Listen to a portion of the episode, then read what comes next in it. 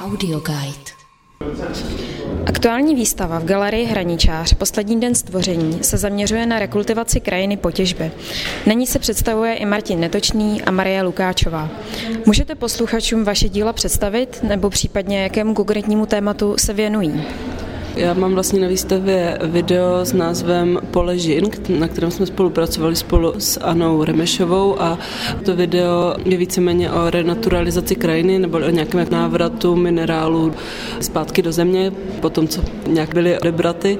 No a to video je samozřejmě jako narrativní nebo narrativně dokumentární, tam víc vlastně rovin, na z nich je třeba taková jako pohádka, dalo by se říct a ve videu vystupuje zelinář Vojta Králíček, který mluví o své praxi a všechny ty roviny jsou tam takové jako prolnuté a dalo by se říct, že spíš nám jde o nějaký jako pocit pro to publikum nebo zprostředkování nějakého pocitu z nějaké situace.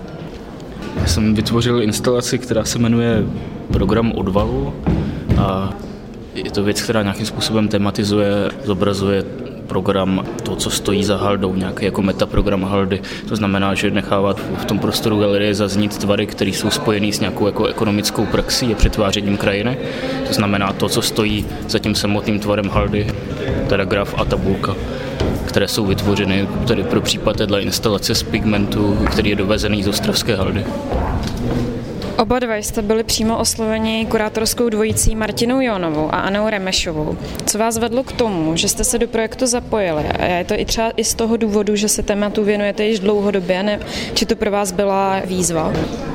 No já vlastně spíš, eh, než se dlouhodobě věnuju nějaké krajině, tak jsem už jako víceméně jako spolupracujeme s Anou na projektech, ale jako já se nevěnuju půdě a renaturalizaci nějak jako dlouhodobě, to by se fakt říct nedalo, ale zároveň jako vždycky to v těch jako svých věcech nějak latentně mám, takže není to jako úplně odbočka od toho, co bych dělala, ale zároveň prostě moje věc vznikla jako komise, jako věc přímo pro tuto výstavu na míru. Já myslím, že to někde zaznělo, že se jako eh, rekultivacím na Ostravsku a pozmontální krajině jako věnuju dlouhodobě, pět let asi. Natočil jsem o tom nějaký filmy a mám tam několik projektů a přímých intervencí, ale asi jako ta, ten největší hnací motor byly nějaké jako diskuze s Anou a to oslovení Anou, protože z toho vlastně vykrystalizovala i ta samotná instalace. Jako hodně inspirující. Vzhledem k tomu, že se zabýváte podle mého názoru společenskými důležitými problémy ve své práci obecně, cítíte uměleckou zodpovědnost třeba vůči divákům, návštěvníkům nebo veřejnosti? Tak já myslím, že obecně jako video, jako, jako prostě formát má nějakou jako velkou moc předávat informace a já s tím pracuju, se snažím nějak jako předat informace dál, ale zároveň bych nechtěla nějakým způsobem jako apelovat na lidi, aby měli změnit své životy, protože to si myslím, že jako není úplně v mých silách. Já mám pocit, že je potřeba začít říkat, že, že umění je eh, a mělo by být ryze politický a že nějakým způsobem může vnášet do veřejného prostoru a do veřejné diskuze témata, které podstatné vnášet do veřejného prostoru a do veřejné diskuze.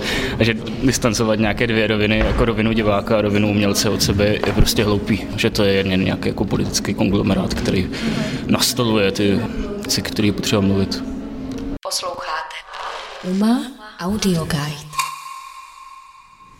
Maria, vy se ve své tvorbě dotýkáte takzvaného ekofeminismu. Co to vlastně znamená a co si pod tím divák může představit? Ekofeminismus obecně vnímání rozdílnosti jako mezi půdou a ně, nějak, něčím, nějakým jako výtvorem, nějakým jako materiálem, který vznikl, jako, který vyrobil člověk nebo tak bude přiřazovaná jako, ale hodně historicky, feministicky jako k někomu nebo něčemu, ze kterého je kdyby braná síla, ta druhá, která slouží tomu člověku eh, pro jeho realizace, tak si myslím, že jako to může být v tomhle, ale jako feministický bych, um, já si myslím, že asi tahle věc, kterou jsme udělali s Anou, jako feministická bude, kdyby to někdo takhle chtěl říct, protože se věnuje půdě, navracení, vlastně jako splácení jako dluhu té půdě, ale zároveň já neumím pracovat pod těmahle hashtagama, tak takže si myslím, že to právě spíš eh, teda něco jiného, než eh, tady říkal Martin, že pro mě osobně důležité jako dělit tu svoji práci na tu uměleckou aktivistickou, protože eh, galerie přece jako vytváří jiný prostor, než ten jako úplně ryze veřejný. V galerii chodí určitá jako bublina lidí, dalo by se říct, která jako je na nějaký jazyk a dokáže nějak ty věci číst a já si u nich můžu dovolit mnohem větší spektrum přístupu a nemusím být úplně jak kdyby jednostrana. Když, to, když jako dělám věci, které jsou jako ryze aktivistické, tak musím dodržet nějaký kánon. Martina, ty pracuješ většinou s dokumentární fotografií. Proč jsi se rozhodl pro sochařskou instalaci, jestli to tak můžu označit? Ten napsaný v těch novinách nebo v tom letáčku, který tady vyšel k té výstavě. Já jsem se k tomu nějak ani vymezoval, že spíš nějakým způsobem tematizuju jako dokumentární strategie a rozkládám je. Jo? Ty, které jsou zažité v tom, jak jako chápat svět, jak ho zobrazovat skrze technické obrazy. A ta věc je prostě takovým jako appendixem toho, jo? jenom prostě ten technický obraz nepoužívá. Na výstavě figurují ještě další umělci. Vedle tebe, Martine, třeba Radek Jandera, který reflektuje obdobně jako ty ekonomickou využitelnost krajiny. Vedle vás, Maria, zase naopak zahraniční umělkyně Angela Anderson. Máte pocit, že mezi jednotlivými díly vznikají dialogy, anebo vaše díla fungují samostatně sami o sobě mezi těma čtyřma stěnama? Myslím, že tohle je spíš otázka asi na Anu Remešovou a Martinu Janovou. Ale určitě to jako vybírali tak, aby ty věci měly nějaké návaznosti. Já, já jsem teda ještě úplně jako důkladně nekoukala na ty videa, které jsou v tom třetím patře, ale když jsem jako nahlížela, tak si myslím, že je úplně jasné vlastně, co tím chtěli autorky říct, že když divák prochází tady těmi patry, tak ty informace nebo ten por toho je úplně jako jiný, odlišný, ale je to fajn, že podle mě je to fajn, že to je to odlišené těmi patry, protože člověk jak kdyby jde z jiný dimenze. Jakože rekultivovaná krajina je taky o nějakém převrstvování, že jo, natahování nových vrstev, takže to je ten hradničář vlastně teďka. Já vám děkuji za rozhovor moc. Pro UMA Audio Guide Andrá Vaňourková.